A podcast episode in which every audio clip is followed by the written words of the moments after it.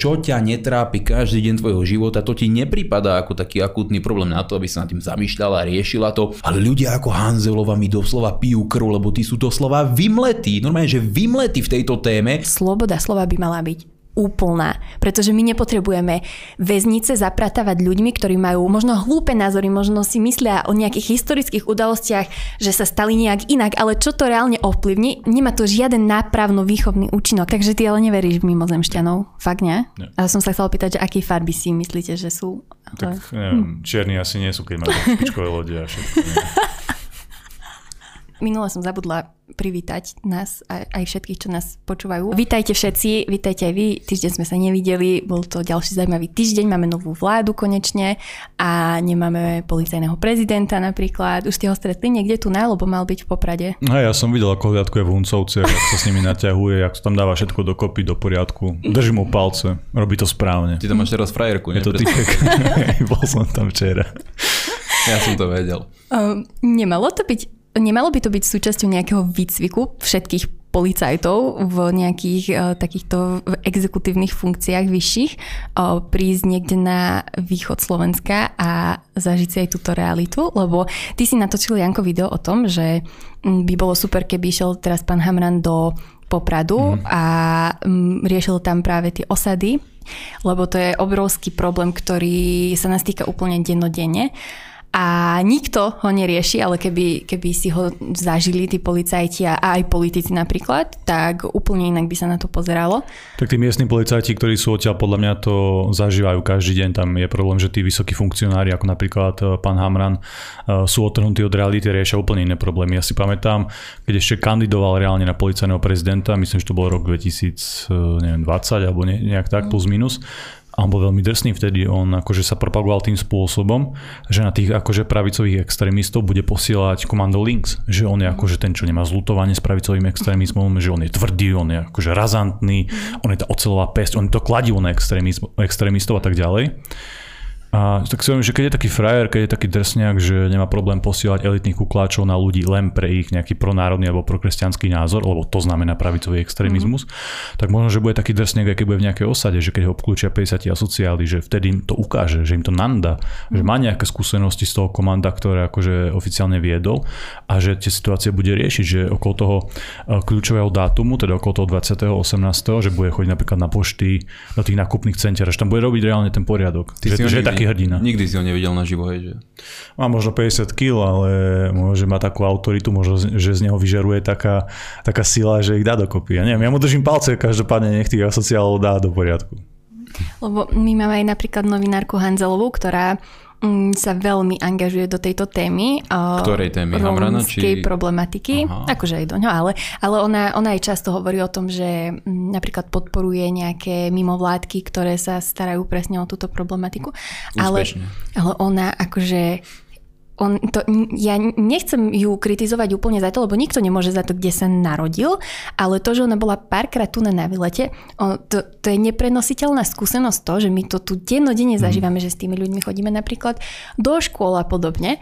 A ja som natočila aj raz jedno také brutálne dobré, super uh, asi 30 minútové video, ktoré mi ale hneď vymazali o tejto problematike, ale čisto o svojich skúsenostiach, ktoré mi vymazali. Takže tie skúsenosti... Nemáš právo na skúsenosti.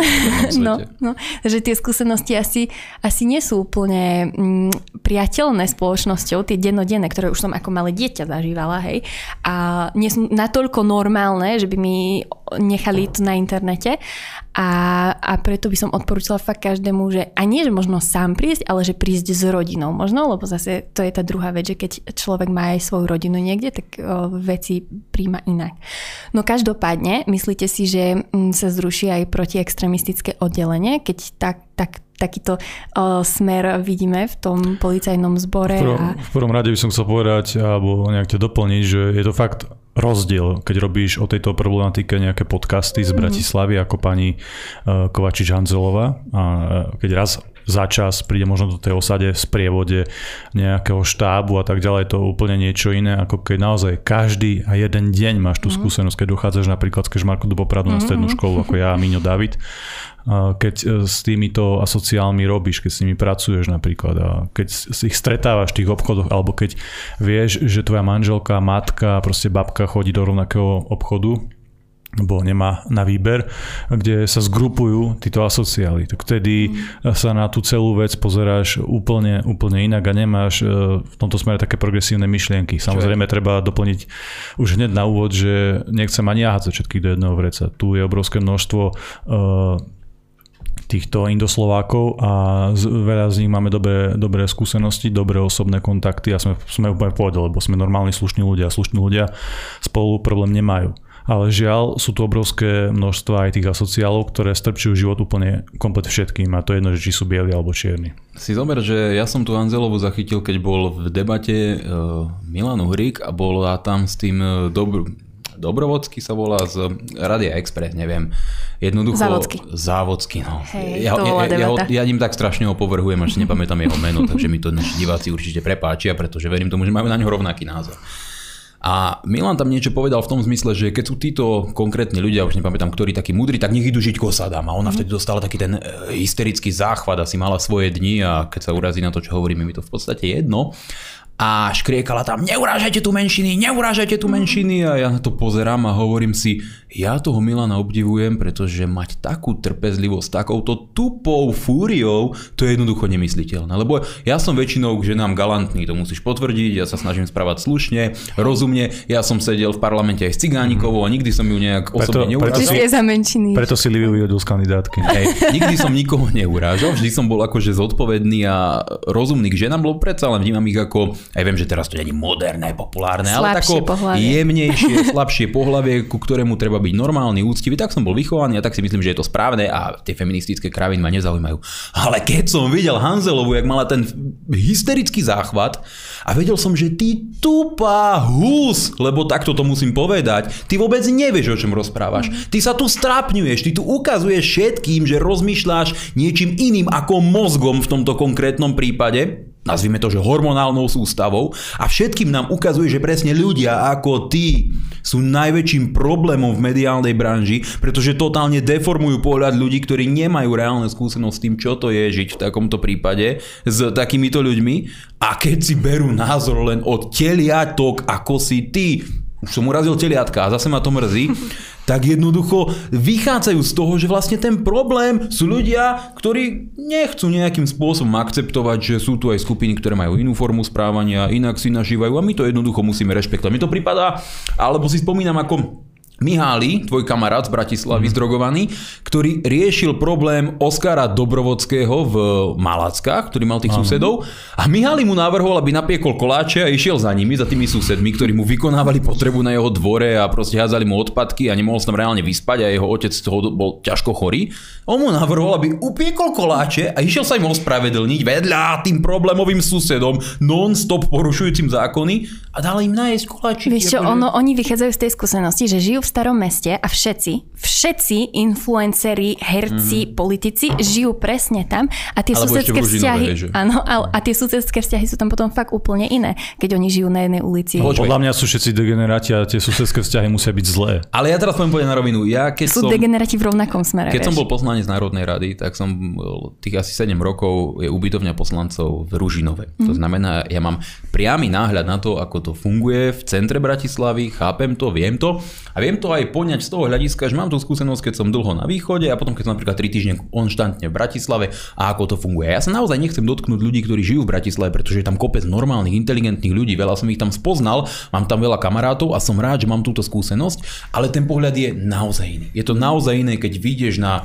ulicu vo svojom meste a si tam menšina. Uh-huh. A iné je, keď si napríklad v tom Ružinové občas vidíš nejakého príslušníka, že tej reálnej menšiny. Takže uh, ja chápem tomu, že človek, keď nie je dennodenne vystavený týmto problémom, tomuto typu náročných skúšok, ktoré ťa doslova čakajú každý deň, keď si na autobusovej zastávke, vlakovej zastávke, keď si proste v centre mesta, jednoducho úplne všade, tak ty to neriešiš ako prioritné problém, pretože Ľudia to tak majú jednoducho nastavené, je to fakt u úplne každého, čo ťa netrápi každý deň tvojho života, to ti nepripadá ako taký akútny problém na to, aby sa nad tým zamýšľala, riešila to. A keď to vidíš možno niekde v správach, si povieš, no nie je to dobré, vytvoriť si taký či onaký názor, ale si úplne mimo. Ale ľudia ako Hanzelova mi doslova pijú krv, lebo tí sú doslova vymletí, normálne, že vymletí v tejto téme a ja sa nebudem zdráhať akýchkoľvek takýchto expresívnych vyjadrení už len preto, že ma štvú, že mm-hmm. oni neprídu a nepovedia, no dobre, mám s tým málo skúseností, ja žijem na relatívne bezpečnom mieste, nemám priame skúsenosti, nemusím sa báť o svoje deti, že každý deň prídu zo školy so všami a musia žiť v nekonečnom zápachu a e, šikane a problémoch, ktoré v týmto vystávajú, lebo sú piataci a sú v škole s deviatakmi kvôli tomu, že tí sa neučia kašľú na to a tak ďalej. Proste všetky tieto rozmery života v problémových lokalitách. Ale nie, ona napriek tomu, že nemá šajnu o čom melie, nie rozpráva, lebo melie v tomto prípade, ona bez hamby príde a bohorovne bude vysvetľovať, že človek, ktorý tie skúsenosti má, ktorý tam žije, ktorý to musí zažívať a ktorý sa bojí o tej svojej ženu, o tej svojej deti, tak ten je idiot a nerozumie tomu a ešte uráža menšiny. Mm. Ah, akože ťažko sa to predýcháva, ale normálne som sa naštval, len som na ňu pomyslel, na tú diskusiu s tým, s tým závodským a s ňou jednoducho, jak tam na toho Milana vyskočila, pretože to je stelesnenie dvoch úplne vymletých ľudí, ktorí doslova a do písmena škodia Slovensku každou minútou, kedy sa prezentujú vo verejnom priestore a ubližujú inteligenčnému kvocientu všetkých ich divákov každú sekundu, ktorú strávia tým, že na týchto hlupákov pozerajú. Podľa mňa aj taký bežný priemerný Indoslovák z tej osady uh, pácha menej škody uh, vo finále alebo z dlhodobého hľadiska alebo je menej toxický ako tí ľudia, o ktorých si ty hovorí. úplne jasné. Lebo on za to jasné. nemôže, to je pre ňo prirodzené, že nemá nejaké návyky alebo že sa nejakým spôsobom správa, že tam je nejaký vzorec toho chovania, ale Kovačič Hanzelová, Zavodský a tak ďalej, oni sú profesionáli v tom, čo robia, vedia, vedia čo robia, vedia prečo to robia. To je zase úplne iný rozmer. Jediná horšia vec podľa mňa ako Hanzelová je kombinácia Hanzelova závodky. Ja mm. som po tej debate, ktorú si spomínal, písala na Twitter, že ja si neviem predstaviť mať takú Hanzelovú napríklad za kamošku, veď ona ťa podľa mňa nenechá dohovoriť vetu, pretože nepoužil si dostatočne eh, množstvo kombinácií ženského a mužského podstatného mena. Eh, použil si zlé zámena, skočí ti proste do niečoho, lebo niekomu ubližuješ. Ona je tak toxická v tom, že ako sa s ňou komunikuje v ideálnom prípade podľa mňa, že je nepredstaviteľné byť s ňou kamarátka, lebo mne by vybuchla hlava potom, ako by som si s ňou išla sadnúť večer na víno a to ešte akože ten alkohol podľa mňa to pri nej úplne iba počiarkuje, pretože tie také výrazné osobnostné črty ten alkohol podľa mňa vyťahuje na povrch, že ja si to prakticky neviem predstaviť. A možno, že keď ho opýta, že v pohode. no, však Ale môžeme skúsiť. Alkohol je jediná droga, ktorá priamo podporuje agresivitu v hm. človeku. Mm. Je, že ostatné drogy z teba urobia možno nejaký šal šalát, imbecila, vypatlanca a človeka, ktorý si neuvedomuje následky svojich činov a nevie ich zhodnotiť, lebo je proste mimo, má mozog priotrávený. Ale alkohol je naozaj jediná droga, ktorá vyslovene, že vzbudí v tebe agresivitu, mm-hmm. aj keď nie si agresívny človek. Takže ak jej povaha. Dostane gradáciu v podobe nejakých pár panákov, desím sa toho. Môžeš sa zmeniť na rasistku, vieš. Keď si agresívna fúria proste, nemôžeš si dať pohár vína byť v pohode, ja by som si to fakt pozrela. Ale mne ešte z tej debaty jednu vec uh, mi tak strašne utkvela v pamäti, tak uh, ju spomeniem. Uh, Závodsky sa tam uh, tiež uhríka chytil toho, že v Amerike uh, nie je ani, je, je menšia polovica uh, Černochov vo väzení, menšia polovica ich pácha uh, rôzne trestné činy. Lenže on tam absolútne nespomenul to, že oni tvoria asi 14% Počkej, populácie. Ale... To znamená, že keď je tretina, to znamená, že keď je tretina ľudí vo väzení v Amerike, a, ale keď tí černosi tvoria 14%, to znamená, že pachajú že brutálne veľký nepomer tých trestných no, činov. Ale akože ten závodského argument bol taký, že však pozri sa, menšia časť je iba vo väzení, no. takže oni sú úplne iba, iba, iba, Ono to funguje, pozri sa. On, on, on, vlastne, aby som ho mohol obviniť z rasizmu, lebo on tým pádom povedal, že iba každý druhý černok je kriminál.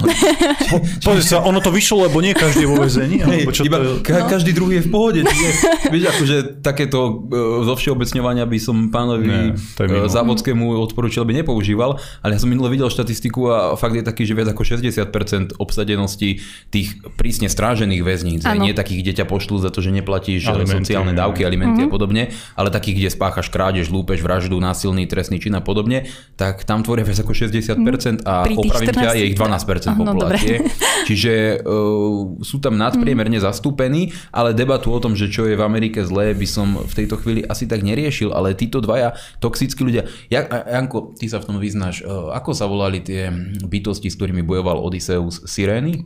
Uh, Sirény to Sirény, boli, áno. áno, áno. On Čiže... si mi nebojoval, on si zapchal uši proste. To je jednoducho tie, ktoré a to trápili, inak, Ale tie, to je inak dobré, dobré riešenie aj voči týmto Sirénam. No, proste to ignorujte, zapchajte si uši a takto to vyhráte. To som chcel týmto to uzavrieť, že Hanzelová jednoducho je e, Siréna zo starej uh, Odisei, z Homerovho veľkého diela.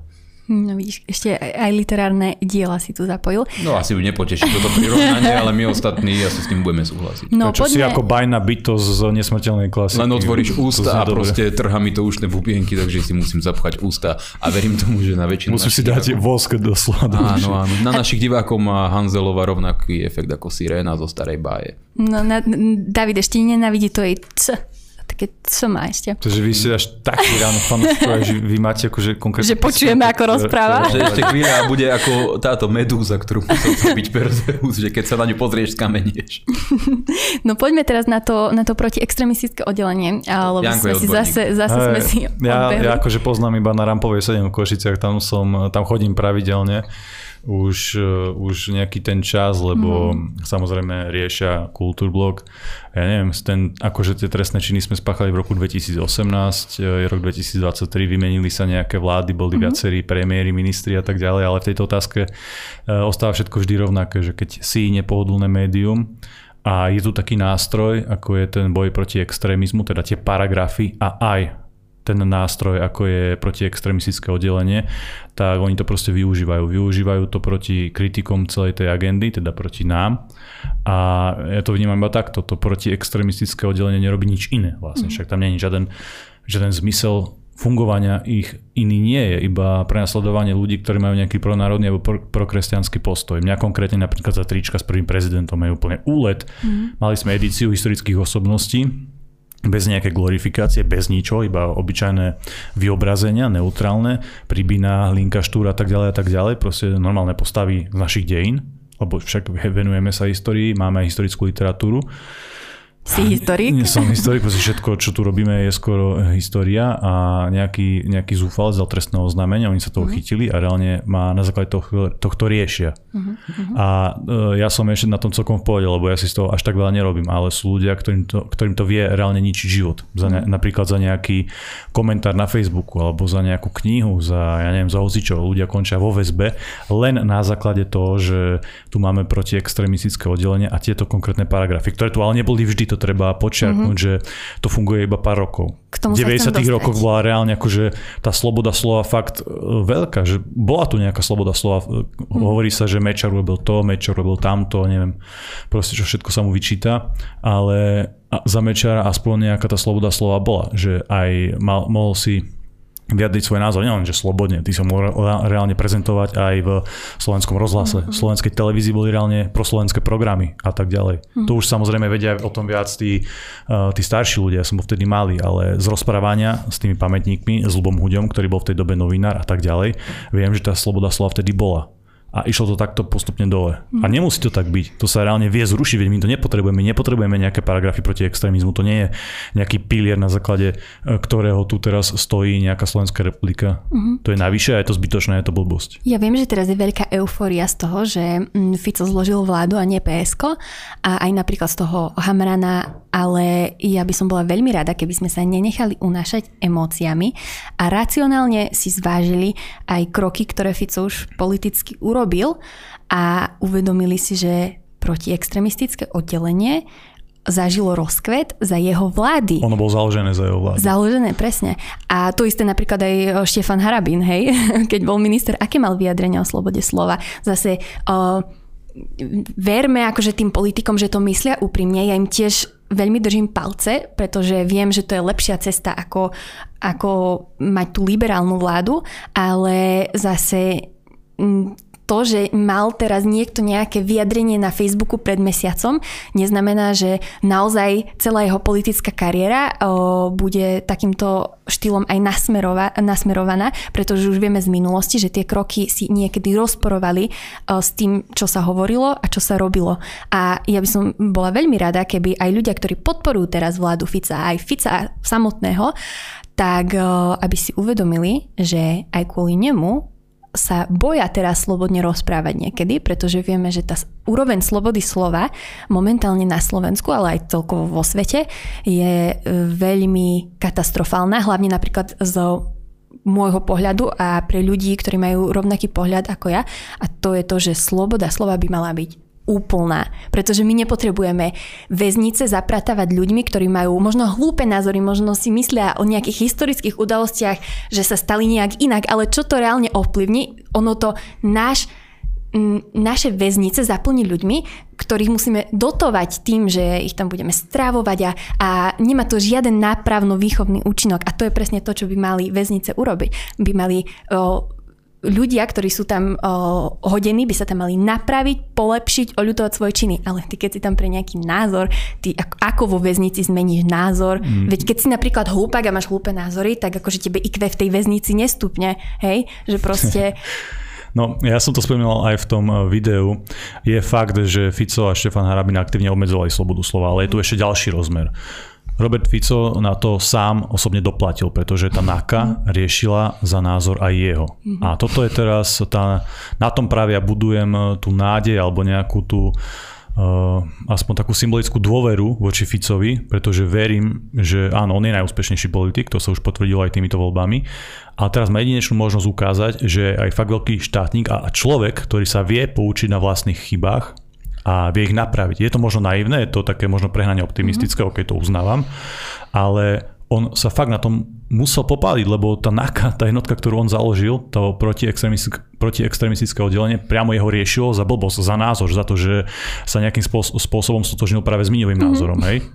Mm-hmm. Jeho za to riešili, on si to sám zažil, on si to sám odžil a preto si myslím, že aj on sa na to pozera teraz úplne inak a jasné, že to nebude medzi prioritami jeho vlády, ale mm. tým, že sa na to už pozerá on inak, musí sa na to pozerať inak. Ale aj volič, voličov má iných ako v minulosti, Áno, že tá požiadavka no, od voličov. Čiže verím, že sa niečo v tomto smere zmení. Mm. Ja mhm. nehovorím teraz, že on reálne rozpustí to proti extremistické oddelenie. Bolo by to najlepšie a je to fakt nutné, mm. ale e, fakt som ochotný veriť, že nejaké zmeny v tejto oblasti prídu. A fakt chcem to uveriť, že to takto bude. Prídu, Miňo? No, toto je veľmi dobrá nádej a ja by som bol len a len rád, keby práve tieto chyby, o ktorých si hovorila z minulosti, o ktorých dúfam, že si ich aj jednotliví politickí aktéry uvedomujú ako chyby, že to takto precítili, keby tieto chyby napravili, to znamená eh, zrušili to protiextremistické oddelenie, lebo ako hovorí Janko, to je banda idiotov. Možno to takto nepovedal, to je môj názor. A poviem vám prečo. Ja som raz sedel v Bratislave priamo na prezídiu policajného zboru a zavolali ma tam na výsluch kvôli nejakej totálnej hlúposti, že niekto niekde v raj povedal, tuším, na stráž a ja som bol v blízkosti toho. Kvôli tomu ma zavolali na výsluch. No tak som prišiel, ne, lebo oni ťa potom predvedú, dávajú ti pokuty, keď neprídeš. A bol tam vyšetrovateľ, pamätám si ho, možno aj teraz pozera pán Kochlic. A ten sa ma snažil presvedčiť, že ako svedok nemám právo odmietnúť výpoveď. Lebo že mňa sa to nejak netýka a ja, ne, mne nehrozí trestné stíhanie v prípade, že by som akokoľvek vypovedal. A ja, ja, som bol, ja som bol fascinovaný už len tým, že vyšetrovateľ Národnej kriminálnej agentúry, on sa tuším prezentuje, že má právnické vzdelanie, ma presvieča o tom, že na základe trestného poriadku ja nemám právo odmietnúť výpoveď. Na to ja som povedal, že ja ju odmietam, pretože na ňu právo mám a nie som idiot a nebude tu proste po mne vyskakovať a mám toto právo, uvedomujem si to a nie som prvýkrát s takýmto pakom na výsluchu, to znamená veľmi dobre poznám svoje práva a on na to mi povedal, že mi dá pokutu. Ja som povedal, dajte mi pokutu. Vieš, čo sa stalo? Pokuta. Ustúpil a povedal, dobre, napísal. Má právo mm. odmietnúť výpoveď a dal mi toto pečiatku, podpis. Bolo to možno pred 5 rokmi. A vieš, čo sa teda udialo? Ja som mal právo a on ako vyslovene hajzel mm. sa ma snažil presvedčiť o niečom, čo bol nezákonný policajný mm. postup len mm. preto, lebo ma chcel donútiť vypovedať. Toto je protiextremistické oddelenie. To sú živé skúsenosti mm. človek, ktorej nabere a neuverí tomu, ako dokážu vyšetrovateľia nakaz zneužívať zákony a porušovať právomoci, alebo teda porušovať práva ľudí, dokiaľ si to sám nezažije. To znamená, keď takéto oddelenie zrušia, nech to je Robert Fico, Ľuboš Blaha, pre mňa za mňa aj Peter Pellegrini, čo je najmenej pravdepodobné asi z týchto troch, ale keď to zrušia, počuj, ja im normálne pošlem ďakovný list všetkým, pretože nejde o mňa, ja teraz aktuálne nie som trestne stíhaný, ale ide o všetkých tých ľudí, ktorým pošľapali slobodu len za to, že mali nejaký názor. Veď si zober, že táto jednotka idiotov, zvaná protiextremistické oddelenie, to je môj názor, mám na ňo právo, ústava mi ho garantuje, považujem ich za idiotov a pohrdám nimi. Táto jednotka vykopla dvere staručkému profesorovi Dudášovi, koľko mal vtedy, cez 70 rokov, a išla mu prehľadávať dom chudákovi profesorovi, nie skinheadovi z ulice, ktorý mal 4 promile a niekoho zbil, mm. kvôli knihe. Alebo nie, kvôli listu, listu, ktorý napísal riaditeľovi židovského múzea nejakého a napísal mu tam niečo, čo vraj nejakým spôsobom znižovalo nejaké počty nejakých obetí v nejakom čase, v nejakom momente, v nejakom meste. A oni mu normálne vykopli dvere viac ako 70-ročnému pánovi, profesorovi, ktorý vychoval rady a rady študentov na Slovensku a poskytol obrovskému množstvu ľudí kvalitné vzdelanie. A mu vykopli dvere a urobili mu prihľad kvôli listu, lebo na ňo ten riaditeľ múzea podal trestné oznámenie a títo ľudia proste nielenže sú zbytoční pre štát, predstavujú zbytočné financie, keby chodili napríklad do týchto osad, tak by robili niečo užitočné, oni normálne chodia, šikanujú a proste ubližujú ľuďom, ktorí sú ešte nie že v dôchodkovom veku, ale vo vyššom veku a nie je im sveté absolútne nič. Preto nimi pohrdám, nepovažujem ich ani za chlapov, považujem ich proste za za zúfalcov, slabochov a idiotov, ja na tom budem stále trvať, pretože ktokoľvek, a mne je jedno, či je taký, onaký, biely, čierny, oranžový, ktokoľvek, kto je schopný také niečo urobiť, bude prenasledovať starúčkého profesora za list, je pre mňa absolútne stelesnenie úbožiaka, veľmi nízkej formy života. Je pre mňa totálne skazený niktož a zúfalec a pohrdať ním budem do konca života. A to práve z toho dôvodu, že si tú slobodu vážim a všetkým ju doprajem. Aj mojim najväčším kritikom. Nech píšu, vravia, kričia, vysielajú čo len chcú, ale nech doprajú iným možnosť normálne slobodne sa vyjadrovať, dokiaľ nevyzývajú na násilie, genocidu a podobné veci. A ešte je tam jeden posledný rozmer pri týchto zákonoch zákonoch, že vďaka tomu, že milí diváci z Liviou robíme každú stredu správy a môžete si ich vždy mm. o 20. pozrieť, som sa dozvedel, že bol odsúdený ex-prezident Kiska. Zatiaľ prvostupňovo, to znamená nepravoplatne. A ty si tam vtedy v tých správach napísala, tak si to pamätám, alebo teda povedala, že 156 tisíc eur mala byť škoda, ktorú štátu Kiska mm. urobil tým, že si uplatnil nezákonný e, odpočet DPH. To znamená, že fiktívne tie peniaze minul vo firme, čo neboli proste predmetom podnikania danej firmy a štát mu vrátil 156 tisíc na DPH. To bolo to, čo ukradol zo štátu do svojej firmy. Čiže jeho škoda mala byť 156 tisíc eur. Keď mu na to prišli, samozrejme, tak tie peniaze vrátil, proste bol pristihnutý pri e, trestnom čine, vyhovoril sa, bla bla bla. Ale teda hovoríme o daňovom podvodníkovi, zatiaľ nepravoplatne odsúdenom, rešpektujem prezumciu neviny, ale keď to bude odsúdený, tak to takto je. O, ne, o daňovom podvodníkovi, ktorý spôsobil štátu škodu 156 tisíc eur. A on dostal dostal normálne nižší trest ako Janko, ktorý dostal 3 roky podmienky za to, že mal tričko s prvým prezidentom Kiska, ktorý mal podľa obžaloby a podľa rozsudku ukradnúť štátu a všetkým daňovým poplatníkom 156 tisíc eur, dostal 2 roky podmienky. Chápeš proste kradnúť, lúpiť a oberať ľudí o ich životné úspery, o ich tvrdé peniaze vydreté na daniach je menej škodlivé pre tento štátny režim a pre všetky tieto legislatívne normy, ako je ten protiextremistický zákon, ako mať tričko, kde nemáš napísané vyzabíjať tých, ubližiť tam tým, ale máš tam podobízeň prvého prezidenta a napísané proste roky, odkedy dokedy bol v úrade. Nič viac, absolútne nič viac. Je to horší zločin pre tento štát, ako ukradnúť 156 tisíc eur. Je to dané na papieri rozsudkom. To je tak šialené a zvrátené, kam my sme sa dostali v tejto dobe, v rámci akejsi spravodlivosti, že my sa nehrajeme na demokraciu, na právny štát. Toto je normálne na hanbu a okamžite, keby my sme na to mali právo, tak to hneď zmeníme. Tak preto nám neostáva nič iné, len ako si spomínala, a spomínal to aj Janko, dúfať, že táto vláda si tie mm. chyby uvedomila a zmení to, zmení to, lebo je to životne dôležité. Ja ešte doplním, že aby si to ľudia možno tak lepšie predstavili, tam nejde iba o mňa alebo o docenta Dudaša.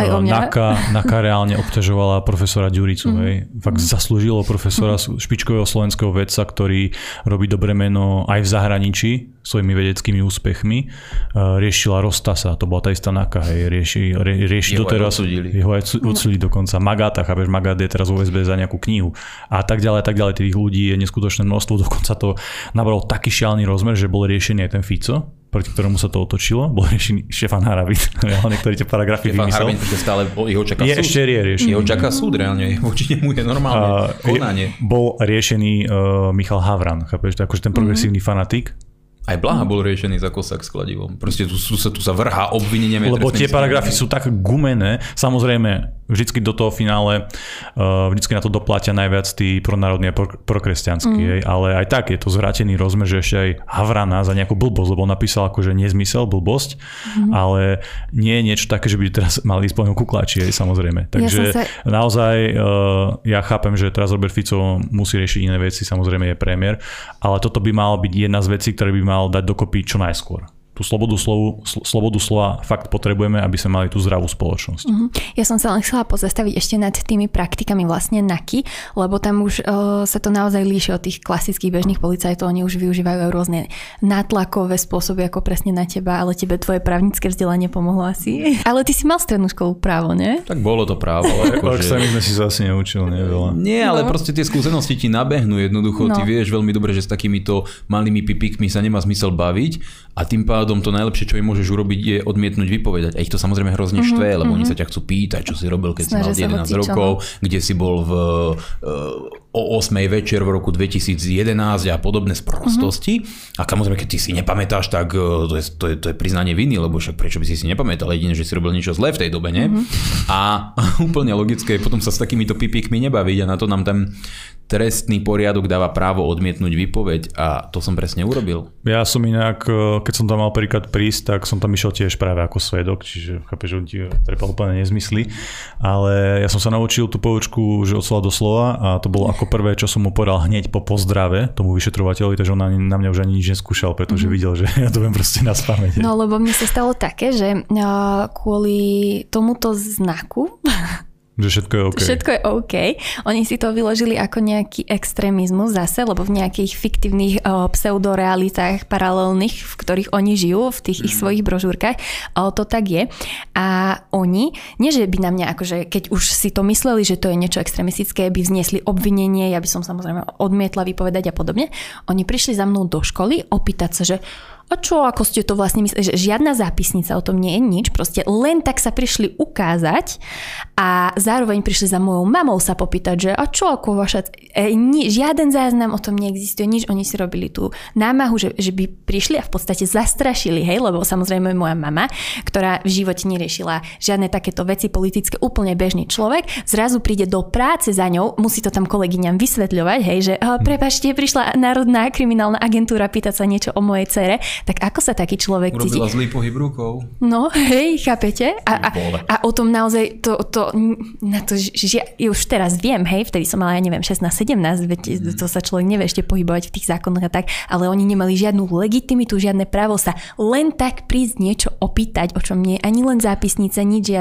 ono, tieto, predtým ako to bolo na NAKE, tak tieto akože trestné činy sa riešili tu na, na tých bežných policajných obvodoch a tak, ale tam bol problém taký, že uh, tie generácie tých starých skínov a tak, že to sa častokrát poznalo s tými policajtami a že predsa len v tom menšom mm. okresnom meste uh, tá anonimita jednoducho nie je, že tí mm. policajti bežne chodia do posilovne, ich tu stretávaš, poznáš sa s nimi, stretávaš ich na nákupoch, dokonca si s nimi častokrát vyrastal mm. a preto častokrát uh, tieto prípady uh, končili ako, že, že sa dostratená išli. Uvieš, čo ti pere, čo sa tu proste strapňuje. Ja si že... pamätám, keď sa nejaká Bihariová alebo nejaký Milobok to stiažovali, že naj, naj, najhorší trest, ktorý bol udelený, bola nejaká pokuta 500 eur a to platilo do nejakého roku, dokým nevznikla tá nakaj, že proste akože to sa častokrát zametalo a má to fakt výhodu mať dobré vzťahy s každým. Byť naozaj normálny, e, spoľahlivý, rozumný, inteligentný človek a vychádzať s ľuďmi. Nebyť proste hnusný, nebyť darebák, jednoducho pomáhať tým blížnym, pretože oni to potom vedia oplatiť, aj keď sú policajti, aj keď, im, aj keď dostanú tvoj prípad. Ja som si to veľakrát overil práve počas tej e, pandémie, keď mali akože tu miestni chlapci, miestni policajti, miestni policajti, s ktorými som chodil na tréningy, s ktorými som pil, mali dávať akože nejakú pokutu alebo mm-hmm. niečo, neexistuje proste. Nám to tak poškradali auto a prišiel Davidov uh, kámoš z futbalu, ktorý bol policajt Samozrejme, že sa to nevyšetrilo. preto. Ale nie, je to, je to inak, inak strašný úlet sa stal, lebo mm, my, sme my tam máme vlastne kamery, lebo sa to stalo na sídlisku pred našou bytovkou. Poškrabali tam asi 7 aut, ale bola, bola, bol večer alebo bola noc a akože prepašte, ale že v noci nám nefungujú tie kamery, hej. A to je, to dáva zmysel, a to je vlastne daň za to, že bývate na sídlisku. Vieš, čo si mala urobiť? jak si mala tú čiaru, tak urobiť ešte tri, aby z toho bol hakový kríž, naraz by si tam mala tú náku a už by to bolo, že kto ril do aut extrémistické symboly a náhle by sa to začalo vyšetrovať a už by pozerali aj iné kamery, ako utekal, mm. sledoval, sledovali by GPS. Zrazu nejaké infrakamery zvukové. V laboratóriu by odoberali vzorky, otlačky prstov, náhle by zisťovali, kto bol zodpovedný za to, že vyril niekomu do auta nejaký extrémistický symbol. To by bolo proste hneď vyriešené. By stražil komando A ešte vlastne na náklady štátu by to muselo byť napravené otvorené, hej, lebo keby ty Hanzelová by o tom mala podcast, proste to by bola vážna mm. vec, len tak vy ste to nevyužili. Na budúce to. Na budúce budeš Ešte stále tam ten škrabe auto, musíš tam len doškrabať tri čiary naviac a máš to vybavené. Náraz je z toho národný problém. Ale inak takým degenerátom, ktorý len tak niekomu proste poškrabu auto, by som fakt mal prsty proste. No je to absolútne. Ale srači? nie, že auto, ale sedem aut, alebo neviem, čo dobre, to sú za kripli proste mentálne. čo, čo, čo, ti ide v hlave? To bolo že v Pulp Fiction, skúsim, čo to dá? taká scéna. Pamätáš si ju z Pulp Fiction? Videli ste to? No, videl som ale... Pulp Fiction. Kde John Travolta sa stiažoval, že si vytiahol to svoje autíčko z garáže a hneď mu niekto pre, trošku iné, pre, pre, pre, prešiel kľúčom a ten druhý mu hovorí, že takých ľudí by rovno strieľal, že bez súdu.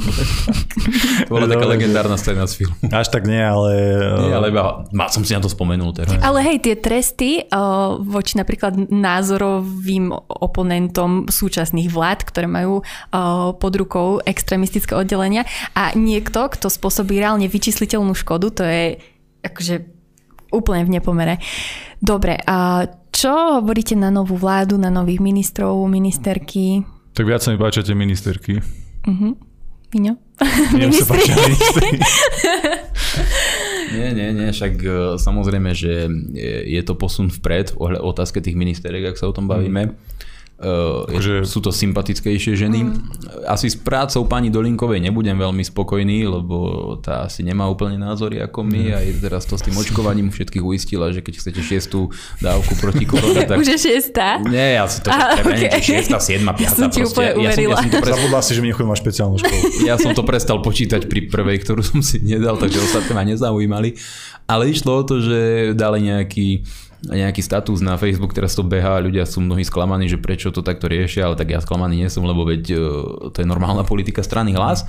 Ale zase na druhej strane sú tam aj ďalšie ministerky, do ktorých môžeme istú formu dôvery vložiť. Ja som aj včera natočil video, kde som e, pozdravil a podporil Martinu Šimkovičovu, veď my, sa, my si tykáme, poznáme sa už nejaké tie roky, sedeli sme vedľa seba aj chvíľku v parlamente pred e, dvoma volebnými obdobiami a bol som aj hosťom u nich v TV Slova niekoľkokrát a mali sme vždy korektné, normálne vzťahy, nikdy sme sa nehádali ani nič, proste naozaj akože veľmi akože takej kamarádskej báze, keď sme sa stretli a rozprávali, preto som bol rád, že práve ona je ministerka kultúry, lebo je tam veľa vecí, ktoré je potrebné dávať dokopy a je to historická príležitosť. Si zober, že doteraz boli ministrami kultúr, nepamätám sa na nejaké 90. roky, ale mhm. tie posledné, čo registrujem politiku, no, no, no, no sami tragédii. To bolo proste strašné, príšerné.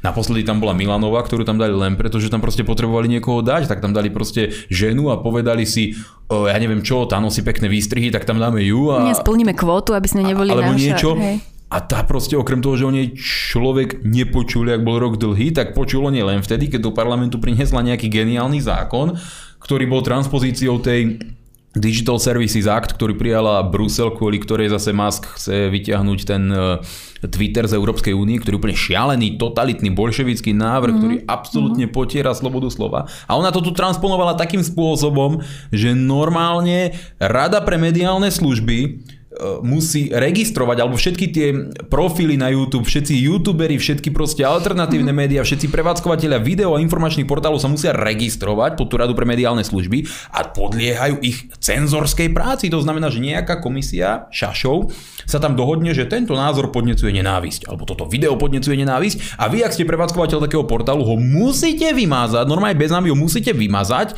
inak vám hrozí pokuta až do 100 tisíc eur. To je úplne šialené. To je úplne šialené. Oni toto navrhli, toto tu normálne funguje. Nie ide o to, že by si porušoval zákon tým videom, ale proste, že e, podnecuješ nenávisť. Čo to je podnecovanie nenávisti? Ja natočím kritické video na Matoviča, môže to byť podnecovanie nenávisti? Samozrejme záleží od uhla pohľadu, od politického nastavenia tých ľudí, ktorí to posudzujú, to je šialené.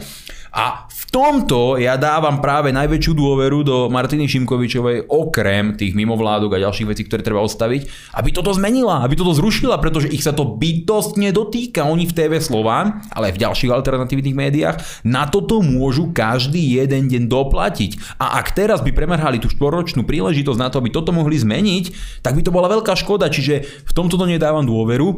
A keď sa im to podarí zmeniť aj normálne verejne, zablahoželám, poďakujem sa za všetkých ľudí, ktorí vyznávajú slobodu, ktorí majú radi slobodu a ktorí proste si vážia to, že môžu normálne, demokraticky, slobodne myslieť, hovoriť to, čo uznajú za vhodné. A kto iný by v tejto chvíli mohol niečo také urobiť. Takže toto je pre mňa taká malá nádej, no a to, že sú tie ministerky sympatickejšie mm-hmm. ako predtým, no ja som zažil párkrát pani Kolíkovú a uh, možno má dobré srdce, ale asi ani to nie, ale spôsob, akým sa prezentovala, aj tá chôdza, aj ten hlas, jak nám tam nakladala, aj ten, no, jednoducho nebola mi najpríjemnejším človekom vo vesmíre. A pre mňa je oveľa ne, horšia Remišová. Akože... No a Remišová. Ale tam je naočný obsah.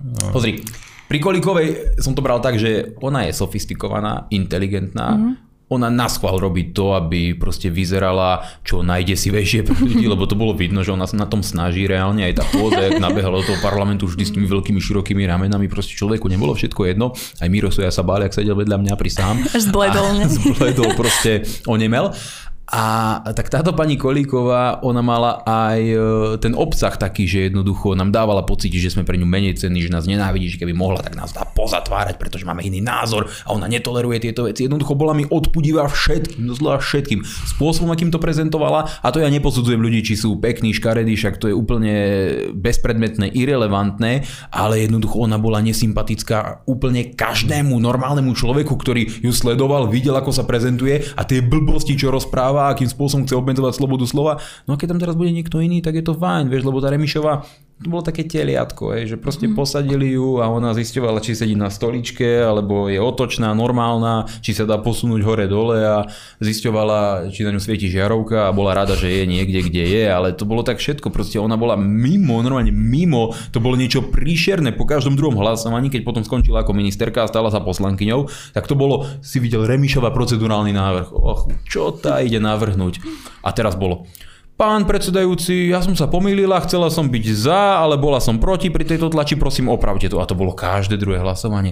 To je niečo neskutočné. To, to človek by nezažil tomu, čo ten klub Oľano dokázal do parlamentu dostať, ale je to tak proste. Čiže držíme našim novým sympatickým ministerkám palce a videl som, že Janko robil nejaké také pekné memečko, že čarodejnice a modelky, tak asi to vystihuje Tak ja to, ja to vnímam podobne, že e, tie tri nové ministerky sú podľa mňa po tej ľudskej stránke, po tej ľudskej stránke veľa viac sympatickejšie, aspoň pre mňa. A viem, že je to otázka osobného vkusu, ale pripadajú mi oveľa atraktívnejšie ako pani ministerky, ktoré boli napríklad za Hegera, uh, tú saku napríklad uh, po tejto stránke vnímam už dlhšie. dlhšie registruje, že je... Že je atraktívnejšia. Aha. A podľa mňa teraz reálne vyzerá lepšie ako vtedy, keď bola na čele tej Určite policie. Akože, no, že toho, makala, proste páči sa mi, keď ľudia na sebe makajú mm. a že proste sa snažia a tak ďalej. To je fakt sympatické ale treba samozrejme každého politika, aj keď sa mi páči, či už ľudský alebo fyzicky, treba hodnotiť najmä podľa skutkov. Mm-hmm. Čiže pani Sáková je mi sympatická, bolo by super, keby uh, bola v kultúrblogu častejšie, možno s ňou na stredačku najlepšie ale musíme hodnotiť podľa tých skutkov, hej, že ako, mm. ako bude zvládať ten svoj rezort, aké bude robiť personálne nominácie, e, čo, ako bude robiť politiku a podobne. Livia divákom asi dosvedčí, že Janko tu vedľa v kancelárii vylepil Pamelu Anderson na Ako je tam viac tých vylepených žien. Takže je možné, že prídeme na budúce vysielanie a bude vedľa nej svietiť Denisa Saková vylepená. Uvidíme. Keby som mal, keby mi dala nejaký plagát a podpísala, tak určite by sme mali. Svojho času aj Romana Tabak. Že fotku v plavkách, hej, by si chcel. Napríklad. Aj Romana Tabak tu bola svojho času, nie? Ale, alebo, Romaninu fotku nechcem. Alebo... už mám od Od Romany? Mne sa páči hlavne, že o, takýmito krokmi, o, týmito ministerkami normalizujeme blondíny akože všeobecne. Že... No počkaj, ale ty ešte nevieš, ako budú vládnuť. Takže no, môžeme sa ešte úplne baviť o normalizovaní, len preto, že sú na nejakom poste. Jasné. A o... neboli normalizované, ako to myslíš? O, a že sú bola in... normalizovaná od začiatku. Myslím, akože, že v nejakých funkciách, ktoré potrebujú istú formu inteligencie, vie, že stále sa hovorí o tom, že tie blondiny nie sú úplne... To Alebo to možno mne len hovoria, vieš? Ale to hovoria tebe na základe nejakých osobných skúseností a na základe toho, že si blondína. A tak ja sa snažím nahovárať si, že to len kvôli týmto externým dôvodom, vieš. David hovorí. to je preto, že si blondína, to v pohode, Livia. Každopádne, naozaj ešte nemôžeme hodnotiť ich prácu, ale napríklad ja som videla, neviem, či ste aj vy videli, taký rozhovor, podľa mňa nakoniec nebol v správach s pani Šimkovičovou, kde sa ju taký ten mladý redaktor Adam Gahn snažil... Adam tak myslím, Gahn? Myslím, že Adam Gahn, no tam má nejaké neviem, ako sa to vyslovuje. A nie ten, nie ten, nie ten, nie ten Adel? Áno, Adel, Aha, Adel, Adel, jasné. Adel Ghanam. Aha, jasné, no. ja si ho pamätám, lebo ja som ho raz stretol na tlačovke a som sa mu vysmieval. Preto, preto no. Nie je ten, čo napísal na Markíze, že de zlatí ulici? Áno, áno, to on mal tú reportáž, presne. To, to je, je jeden hej, z taký refresher typ. Je to jeden z mála redaktorov, ktorého meno si pamätám už len preto, že je istým spôsobom exotické uh-huh. a keď sa spojí exotické meno s exotickým obsahom, lebo on je úplne mimo, akože uh-huh. doslova mimo, to je Hanzelovej proste mladý súdruh tak si to zapamätáš. No a on sa snažil Šimkovičov a ja sa stavím, že to mm. nakoniec nedali, ako ja ne, nesledujem mainstreamové eh, správy, no, takže... No, každý jeden podcast Hanzo. Ale eh, bolo to točené tak akože z, spoza ramena uh, a on sa pýtal hm, Šimkovičovej v ten deň, ako sa z nej stala ministerka, že no a kedy ste boli naposledy v divadle? A ona, že včera. a potom, že no a aký vlastne akože máte ten vzťah k tomu umeniu, lebo samozrejme na to sa ju chceli nachytať, že akú má ona hmm. kompetenciu. A ona, že akože to fakt sa tu ideme baviť o tom, že poprvé ministerstvo kultúry má pod sebou aj napríklad médiá, v ktorých som dlhodobo mm. fungovala, ale chodím do divadla často, moja dcera vyštudovala balet a podobne a úplne akože stíchol a spravila z neho fakt úplne takého psíčka vyškoleného, len no to je potom a to, myslíš si, že by mal takéto otázky, keby bola ministerka kultúry napríklad Bihariova? O, nie, veď tam akože tú kultúru už len pri pohľade na nej sa nedá spochybňovať. Tam to takže... Nevieš čo?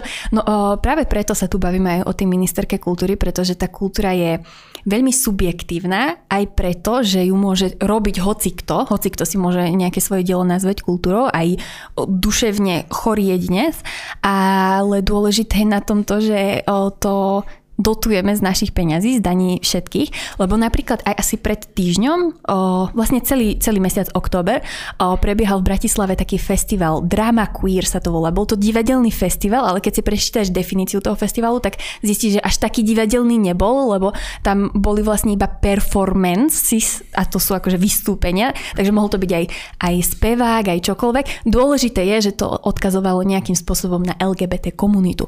Samozrejme. Nejakým za... spôsobom, či keby som tam prišiel prišiel a všetkých urážať a podobne, bolo by to v pohode. Toto by ti asi A nazval by som to, že performance, proste performance hate art. wow, si, vidíš, a v tom je to umenie subjektívne. A preto je dôležité, aby sme sa pozerali na, na to, čo dotuje ministerstvo kultúry, lebo nemôžeme si niečo nazvať o, umením a dožadovať sa, aby, aby to bolo z našich peňazí, z našich daní dotované. A napríklad pod, nad týmto festivalom mala zaštitu Čaputová. A počuj, ty keď si to takto pozorne sledovala, povedz nám príklad nejakého toho performance, lebo ja by som bol rád, keby som mal mhm. nejaký bližší pohľad, ktorý asi budeme aj ľutovať, mm. teda, že som tú otázku dal, ale že čo také sa tam dialo, že to asi bolo na vyššej úrovni ako tie Jak sa volá uh, ten Davidov kamarát, čo Teplajov. búra...